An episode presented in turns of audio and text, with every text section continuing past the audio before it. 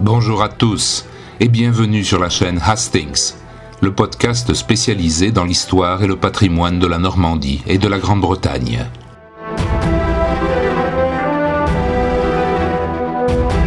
Il s'appelait René et il avait 16 ans. Il habitait avec ses parents rue Jacquard, sur la rive gauche de Rouen. Cette rue existe toujours, elle n'a rien de vraiment particulier.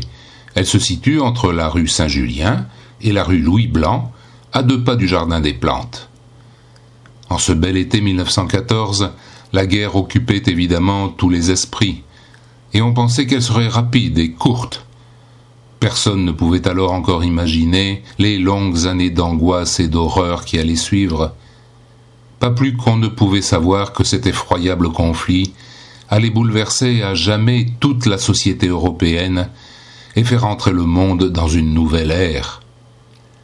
René était employé dans une pharmacie. Et le pharmacien était très satisfait de ce garçon, parfaitement ponctuel, attentif à son travail et de plaisante compagnie.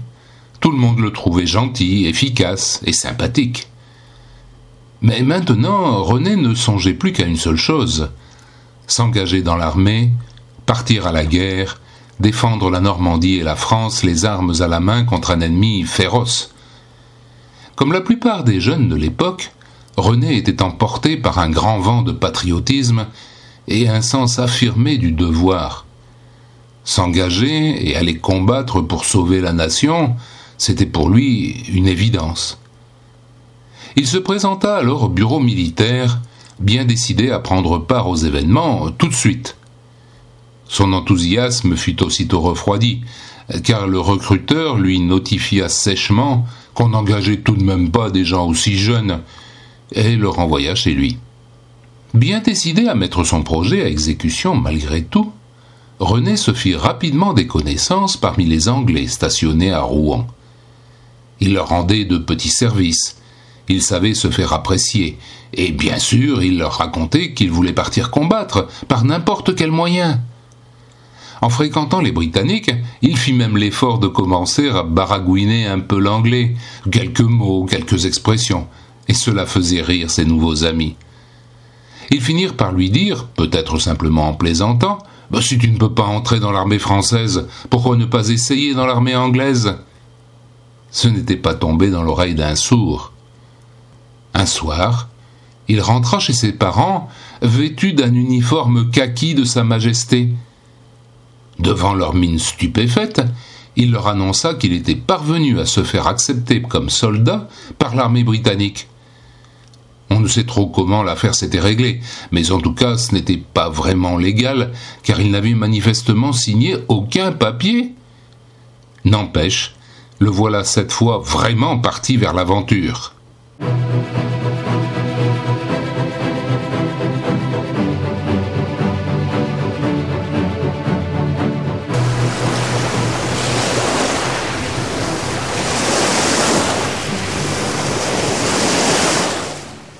Le 10 août 1914, René quitta Rouen, embarqua sur un navire avec les Anglais jusqu'à Saint-Nazaire.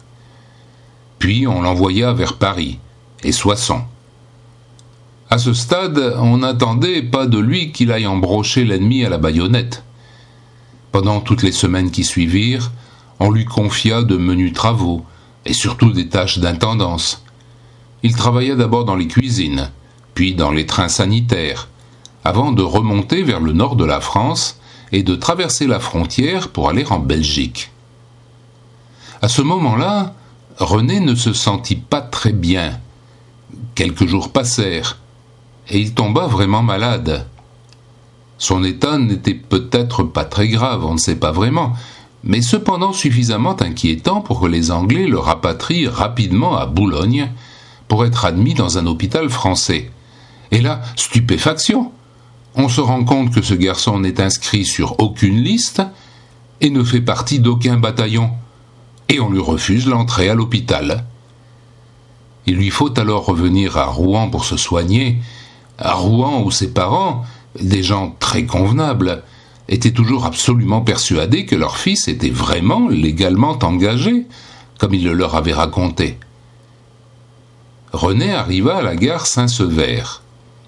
Aujourd'hui, la gare voyageur de Rouen se situe rive droite, mais en 1914, elle était rive gauche. Cette gare avait été construite en 1843, elle avait été inaugurée par le duc de Nemours.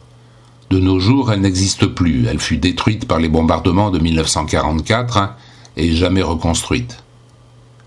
René demanda un renseignement à un employé. C'était une très mauvaise idée.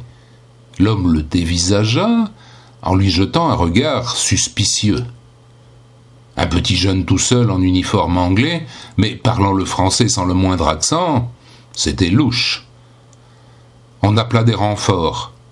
Les cheminots s'emparèrent avec brusquerie du malheureux et firent venir les forces de police, qui accusèrent René de port illégal d'uniforme en temps de guerre. Autant dire la cour martiale, autant dire une condamnation sans appel, autant dire un arrêt de mort. René fut immédiatement conduit devant le procureur de la République, auquel il fit le récit détaillé de la situation rocambolesque dans laquelle il se trouvait. On imagine la stupéfaction de l'homme de loi, et contrairement à toute attente, le procureur prit une décision extraordinaire.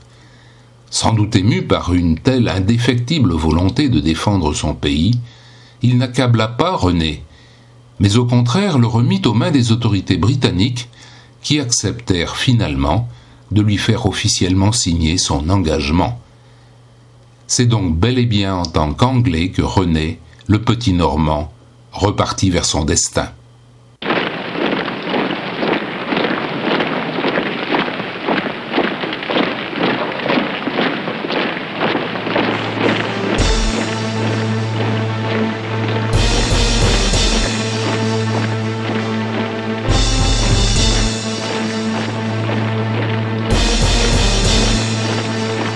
Ce récit est incroyable, et pourtant il est véridique.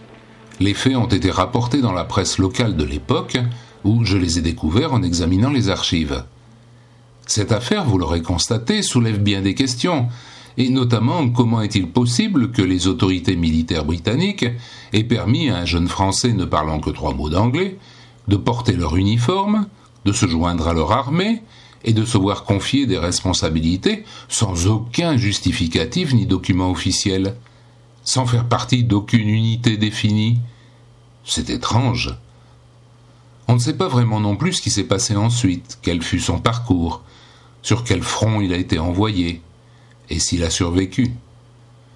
A-t-il été fauché en pleine jeunesse, pataugeant dans une boue infecte mêlée de sang, au sortir d'une tranchée comme des centaines de milliers d'autres, est-il parvenu au contraire à réchapper du massacre et à revenir dans sa Normandie pour y vivre sa vie et qui sait, et y trouver le bonheur? Il manque donc, c'est vrai, beaucoup de pièces dans notre puzzle. Mais l'aventure de cet adolescent viscéralement convaincu de faire le bon choix est une nouvelle preuve que l'histoire, avec un grand H, est un tissu complexe et fascinant d'histoires personnelles modestes profondément humaine, au-delà des grands hommes d'État, des grands faits d'armes et des complexités de la politique. Toujours est-il que René, grâce à sa détermination, et aussi peut-être un peu avec l'inconscience de son âge, était finalement parvenu à son but, participer activement à ce conflit terrible, cette guerre atroce que l'on croyait être la dernière.